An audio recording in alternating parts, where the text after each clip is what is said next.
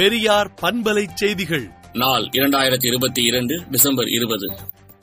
இந்நாள் டிசம்பர் இருபது நீதி கட்சியின் சார்பில் பார்ப்பனர் அல்லாதார் கொள்கை விலக்கு அறிக்கை வெளியிடப்பட்ட நாள் வகுப்புரிமை பெண்களுக்கு வாக்குரிமை ஒடுக்கப்பட்டோர் வீதியில் நடக்கும் உரிமைகளை மக்களுக்கு வழங்கிய ஆட்சி நீதி கட்சி ஆட்சி என்றும் அதனுடைய நீட்சிதான் இன்றைய திராவிட மாடல் ஆட்சி என்றும் திராவிடர் கழக தலைவர் ஆசிரியர் கி. வீரமணி அறிக்கை விடுத்துள்ளார். இரண்டாயிரத்தி இருபத்தி மூன்றாம் ஆண்டுக்கான திருத்தப்பட்ட தேர்வு அட்டவணையில் குரூப் ஒன் தேர்வுக்கான அறிவிப்பு ஆகஸ்ட் மாதத்தில் வெளியாகும் என்று டிஎன்பிஎஸ்சி அறிவித்துள்ளது.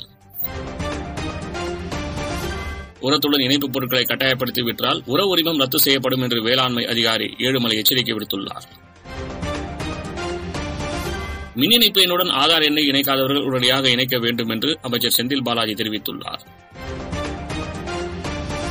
பொங்கலுக்கு முன்பாக ஐம்பதாயிரம் விவசாயிகளுக்கு மின் இணைப்பு வழங்கப்படும் என்று செந்தில் பாலாஜி தெரிவித்துள்ளார்.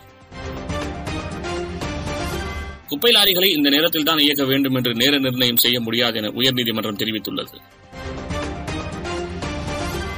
நாளை ஓ பன்னீர்செல்வம் தலைமையில் மாவட்ட செயலாளர்கள் கூட்டம் நடைபெறவுள்ள நிலையில் மாவட்ட செயலாளர்கள் கூட்டம் வரும் இருபத்தி ஏழாம் தேதி நடைபெறும் என எடப்பாடி பழனிசாமி அறிவித்துள்ளார்.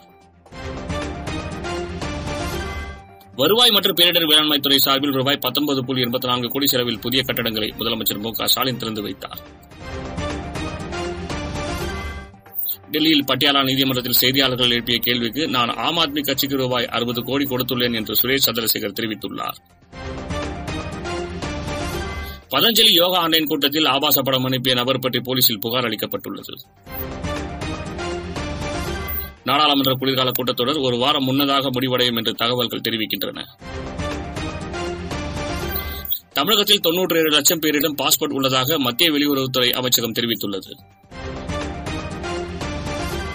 இலங்கையில் பொருளாதார நெருக்கடியில் பாதிக்கப்பட்ட பதினைந்தாயிரம் குடும்பங்களுக்கு ஐநாவின் உணவு மற்றும் வேளாண் அமைப்பு சார்பில் ரூபாய் பதினோரு கோடி நிதியுதவி வழங்கப்பட்டுள்ளது.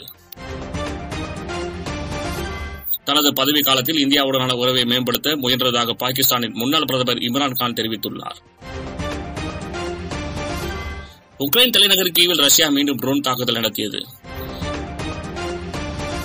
ட்விட்டரின் தலைமை பொறுப்பிலிருந்து எலன் மாஸ் விலக வேண்டும் என்று கருத்து கணிப்பில் பயனாளர்கள் அறிவுறுத்தியுள்ளனர். விடுதலை நாளேட்டை விடுதலை டாட் இன் இணையதளத்தில் படியுங்கள்.